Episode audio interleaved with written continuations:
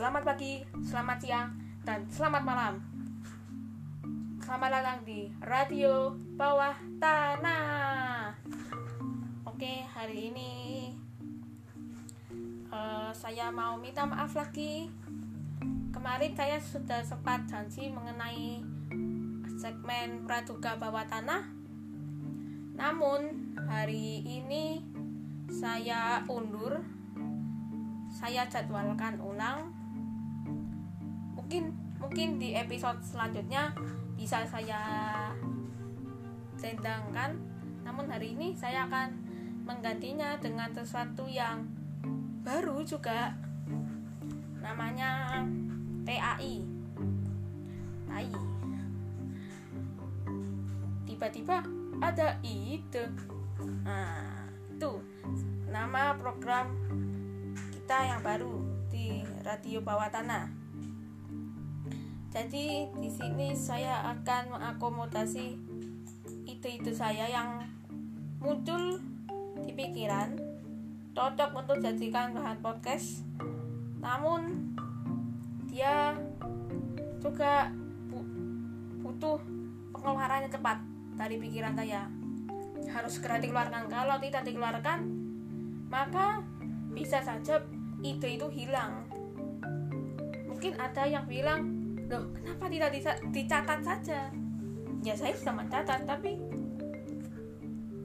feel hari ini membicarakan kasus ini membicarakan ide ini dengan feel mungkin dua minggu saja dua minggu kemudian bisa berbeda karena saya penyusunan ide saya penyusunan bahan-bahan podcast saya itu eksentrik unik. Jadi kalau kalau misalkan saya sedang mengumpulkan bahan kemudian dua minggu lagi saya buka bahan-bahan itu nanti saya jadi bingung harus refresh. Ini bener nggak sih link ini? Ada di sini itu bener nggak? Bisa saja saya ganti semua. Dengan link yang baru dan itu pasti butuh pemikiran apa aku juga. Dan saya belum tentu bisa di hari itu juga saya bisa bikin podcast ya belum tentu karena sudah ada jadwalnya tiga hari sekali oke? Langsung saja TAI hari ini adalah judulnya self healing dalam berorganisasi tahap 1. Apa itu self healing dan bagaimana hubungannya dengan berorganisasi? Dan kenapa kok kita sebut dengan tahap 1? Apakah tahap 2 itu ada dan tahap 2 seperti apa? Nanti akan saya jelaskan. Oke, langsung saja let it go.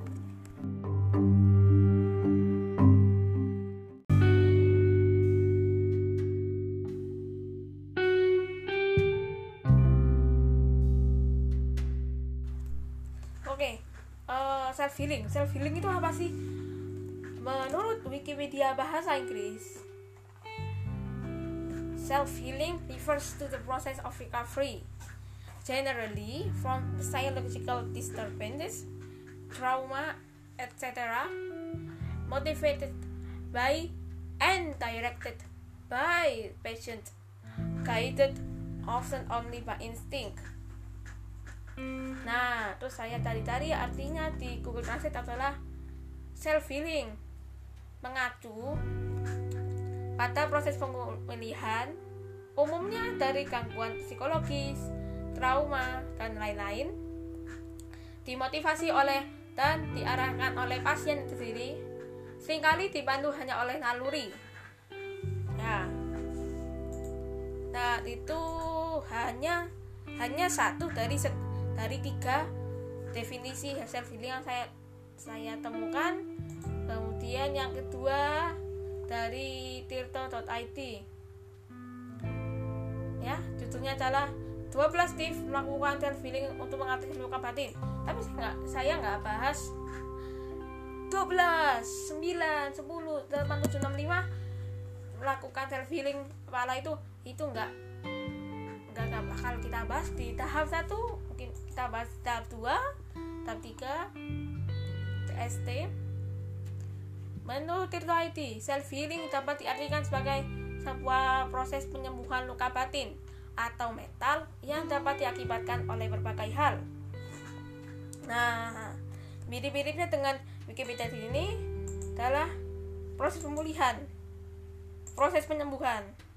Kita samakan, kita samakan dari dua ini gangguan psikologis. Oke, sumber selanjutnya dari rencanamu.id. Oke.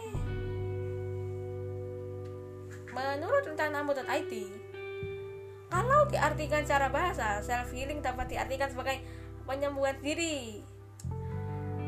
Nah, menurut rencanamu.id, mereka menganggap bahwa kita bisa menyembuhkan diri sendiri melalui self healing.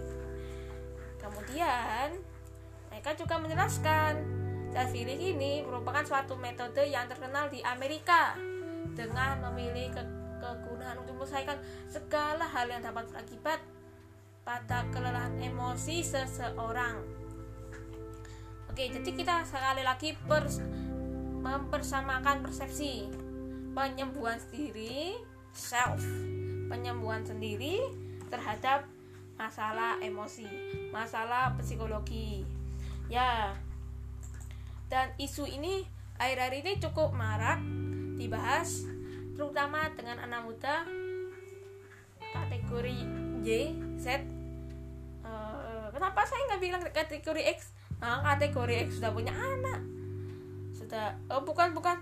Nah, tapi tapi di sini jangan dipotong bahwa saya akan anggap saya feeling tidak cocok untuk generasi X ke atas. Saya dan boomer jangan pakai self healing bukan saya cuma bilang dibahas pembahasannya ini di titik sampai mana ternyata lebih banyak di generasi Y dan Z nah sekarang saya mau bahas nih apa sih dan kalian juga pasti bertanya-tanya apa sih hubungannya self healing sama dunia organisasi nah oke okay kita akan langsung sambut ke segmen selanjutnya. Yuk.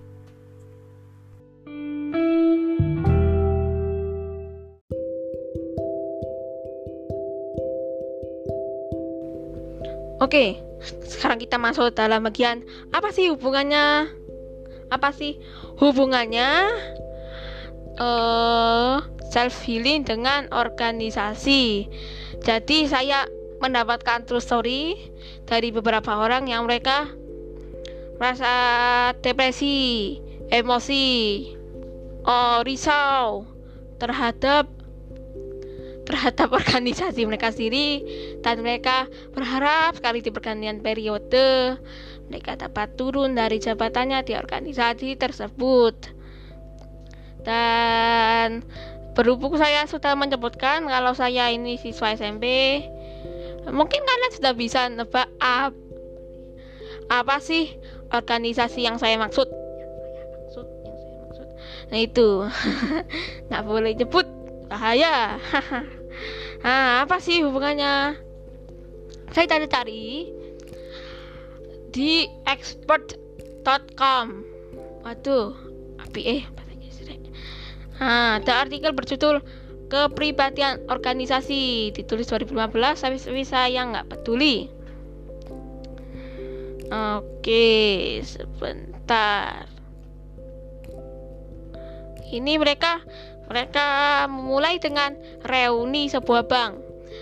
Nah dan masalah yang saya, dapatkan itu adalah organisasi yang bukan seperti bank. Kalau bank itu kan memberikan kita pekerjaan tetap. Ada juga yang kontrak. Tapi berbeda dengan organisasi buat anak SMP emangnya itu pekerjaan mereka enggak kan? Nah saya saya juga itu sebagai catatan sebelum kita melihat ini. Jadi menurut mereka kepribadian organisasi itu nyata adanya. Meskipun tidak terwujud dalam bentuk-bentuk fisik dan ternyata bisa membentuk tingkah laku kayak kerja keras, pantang nyerah, berpikir kreatif, dan berbagai keyakinan positif kepada orang-orang di dalamnya. Dan ini juga ternyata untuk membentuk kebiasaan di dalam organisasi ini juga ternyata juga bisa membentuk depresi itu yang saya bingung jadi di sisi lain memang memang betul sih kita harus membentuk kepribadian organisasi tapi di sisi lain jangan sampai kita membuat apa membuat yang namanya depresi yang membuat yang namanya stres membuat yang namanya anxiety. Nanti cemas terhadap omongan orang lain. Tuh nah kapan saya bahas ini? Tahap 2 kapan tahap 2 nggak tahu. Ya Oke, sekali lagi kita balik ke laptop. Menurut expert.com, kepribadian organisasi sama dengan cara bereaksi terhadap problematika organisasi itu. Jadi, uh, penulis ini mewawancarai orang, mewawancarai orang dan bilang, orang itu bilang, culture is how organizations do things kultur kepribadian adalah gimana caranya organisasi ini melakukan sesuatu. Menyelesaikan masalah. Tuh. Nah bukan karena doktrin-doktrin yang disuktikan melalui berbagai slogan. Nah berarti slogan itu nggak penting sebetulnya. Slogan itu itu nggak penting. Yang penting adalah yang penting hanyalah semangat dalam melihat kesulitan untuk mencapai hal-hal positif melalui tantangan-tantangan dari hal tersebut. Jadi sebetulnya kita nggak butuh uh, slogan orang kaya, orang kaya. atau trading motivasi pria di hotel mewah ah ini ini saya sering lihat banget ini aduh. Sumpah. Itu bisa meracuni koran meracuni pikiran orang. Dan jangan sampai orang yang datang ke situ ternyata pengangguran. Aduh. Itu tuh nah. Tapi karena kita perlu membentuk kepribadian organisasi secara tidak langsung, maka ada mekanisme otomatis yang tidak disadari oleh kita kan. Ternyata penularannya benar-benar kuat. Feedbacknya macam-macam dari setiap orang, bagaimana tiap orang itu menanggapi dan bagaimana orang lain itu memberikan mekanisme tersebut. Hal itu yang perlu kita pelihara dengan baik perlu kita perolah olah dengan baik. Menjadi sebuah sistem feedback yang menarik dan menyenangkan. Apakah itu sistemnya? Kita uh, ya kita berteman lah, semuanya berteman, nggak ada yang atas, bawah, ketua, wakil ketua, sekretaris. Itu semua bodo amat. Untuk selalu menawarkan pertolongan bagi yang mengalami kesulitan. Atau bahkan pelatihan mentoring gitu. Seakan-akan setiap individu merasa terayomi. Kenapa? Dilatih disayangi secara bersama-sama. Ya. Tapi ternyata itu enggak uh, cocok-cocokan tuh. Seperti kita memasang puzzle terhadap kemauan setiap orang satu-satu individu terhadap tujuan bagaimana seharusnya kepribadian organisasi itu bergerak. Oke. Itu dan itu kita harus mendeteksi. Mendeteksi sebetul betulnya uh, apakah ini memicu hal-hal positif, hal-hal negatif ah itu tuh bahaya banget kan? Kalau sampai kita bilang aduh hal negatif. Apa saja dan apa saja hal negatif pengalaman teman-teman saya itu akan saya langkup dalam tahap 2 karena akan menjadi sebuah tahap yang cukup spesial di mana saya mungkin pertama kali saya merangkum pengalaman yang benar-benar nyata bukan hanya dari saya sendiri. Itu nanti. Ya. Oke kita lupakan apa saja problem-problem problem-problem itu. Oke langsung saja kita pindah ke self healing ya. Hmm.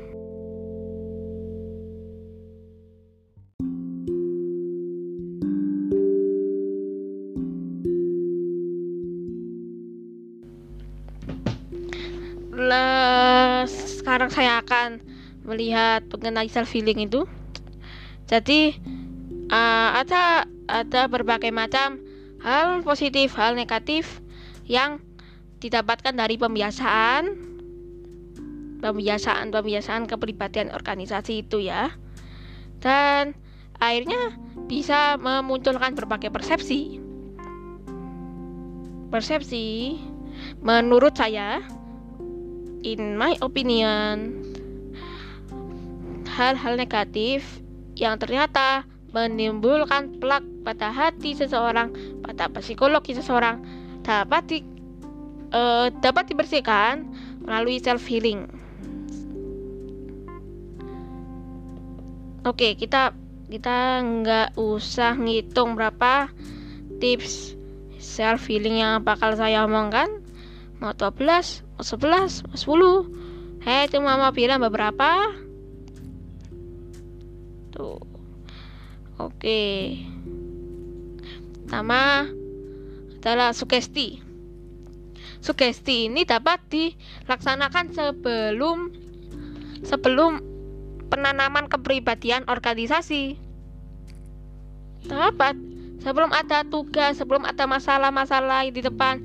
Dari awal kita bisa menaruh sugesti.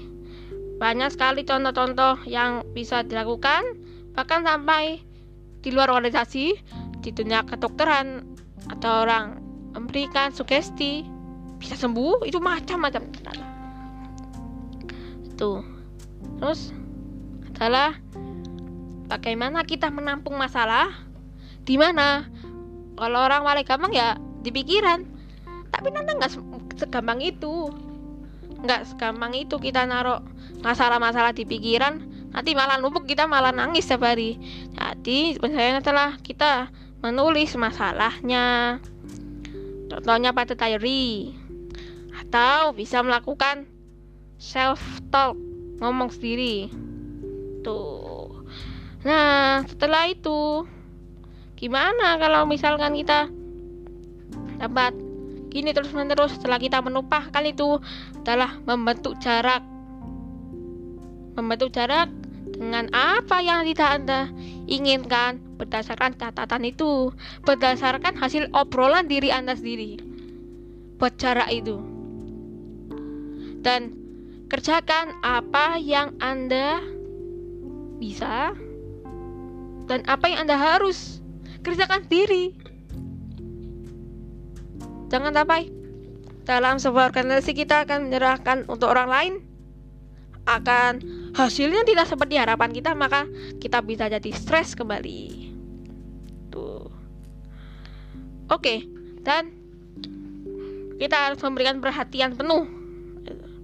Pada setiap hari harus fokus pada detik ini pada menit ini pada jam ini pada hari ini. Kita fokus itu perhatian masa lalu simpanlah masa lalu uh, taruh taruh pada sebuah tempat yang tepat. Kemudian impian-impian masa depan. Harapan-harapan masa depan entah. Harapan anda adalah harapan yang baik harapan yang buruk taruh juga pada tempat yang tepat. Dan kalau misalkan anda punya pertanyaan gini loh saya berusaha menempatkan menempatkan masalah-masalah saya dengan hal tepat di catatan yang tepat pada obrolan tetap tepat. Tapi nggak bisa. Adalah melampiaskan arah amarahmu dengan gerakan. Setelah itu barulah kita bisa menikmati hidup sendiri. Sudah kalau kalau tidak ditanya tentang hal-hal sensitif tenang aja diam aja kita harus sikap lembut pada diri sendiri. Tuh. Dan ini di puncak emosi ketika anda suatu ketika mendapatkan emosi baru belum sempat anda catat sebelum sempat anda lampiaskan belum sempat anda pikirkan lagi biarkan itu mengalir. Lama-lama bodo amat bodo amat. Buang. Terus terima bahwa orang lain mungkin tidak meminta maaf pada anda. Santai. Ataupun sebaliknya anda mungkin nggak perlu minta maaf sama mereka.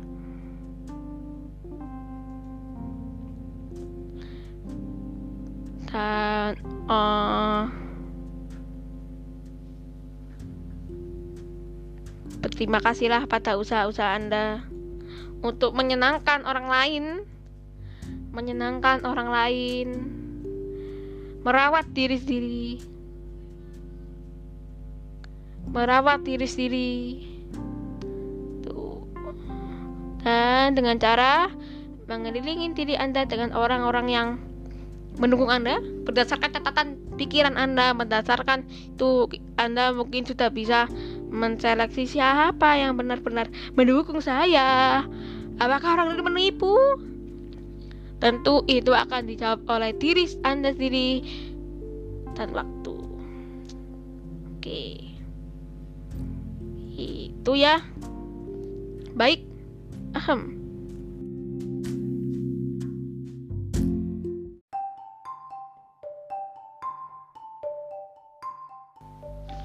Oke, di sini saya akan memberikan sedikit brief terhadap tahap 2 yang akan saya bahas beberapa waktu depan. Ya. Uh, yang pertama, yang pertama yang saya akan bicarakan di tahap 2 adalah bagaimana mengenai teman saya, bagaimana mengenai problem saya sendiri dan contoh-contoh nyata bagaimana kita bisa menyelesaikan problem-problem pribadi Anda di dalam organisasi. Ya, betul. Di dalam organisasi kita bisa kita bisa saja membawa problem pribadi dibawakan problem pribadi orang lain ke diri kita di dalam organisasi itu. Itu. Jadi ternyata malah-malah bisa aja pertukaran privasi Nah, gimana buat ngurusin itu? Ngurusin yang buat sebagian orang gak nyaman. Gak nyaman privasi yang itu dibawa ke sini. Privasi orang kenapa kok dititipkan ke saya? Padahal saya nggak yakin amanah amanah privasi itu bisa saya jaga. Itu. Itu. Nah, oke. Okay. Jadi itu saja brief saya terhadap tahap kedua. Saya nggak bisa ngomong panjang lebar. Lagi anak, aduh, apa ya bahannya? Saya berusaha meringkat meringkat semua ini buat cari aman, cari aman, cari aman sama sama sesuatu yang tidak terlihat. Oh, tuh kan virus corona mana lagi. Ada satu yang harus saya hadapi. Namanya kredit.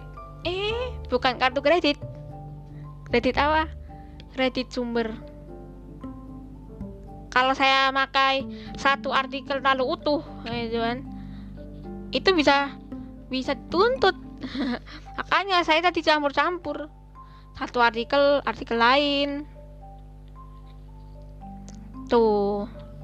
Tuh sebagai pengetahuan aja, sebagai disclaimer saja. Kenapa kok saya ngomongnya agak aneh, nggak jelas terus, tidak ada improvisasi. Kenapa? Karena saya males kalau urusan sama gitu-gituan.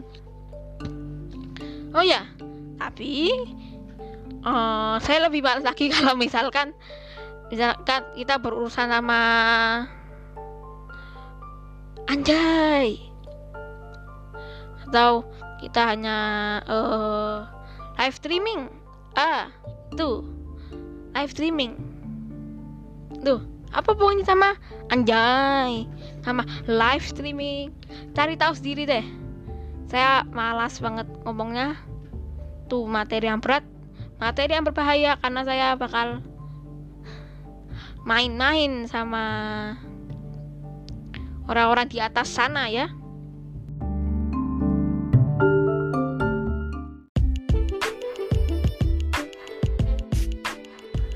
Oke, terima kasih buat semua yang mau mendengarkan podcast saya sampai di sini. Ya. Dari episode 1 sampai episode 3 dan mungkin sampai seterusnya sampai saya bisa menata apa yang dikeluarkan dari mulut saya ketika saya sudah memiliki skrip yang rapi uh, dan segala-segalanya yang sebetulnya perlu dalam pembuatan podcast. Nah, itu. Jadi saya terima kasih sekali lagi. Saya mohon maaf sekali lagi buat yang merasa saya ngomongnya ngelantur terus aneh terus. Saya mohon maaf. Dan ah ya, saya mau ngasih clue kalau nanti praduga bawah tanah pertama kita adalah tentang BlackBerry Kenapa tentang BlackBerry? Kenapa tentang BlackBerry? Saksikan di episode selanjutnya Praduga Bawah Tanah yang mudah-mudahan bisa terlaksana. Di episode keempat Radio Bawah Tanah.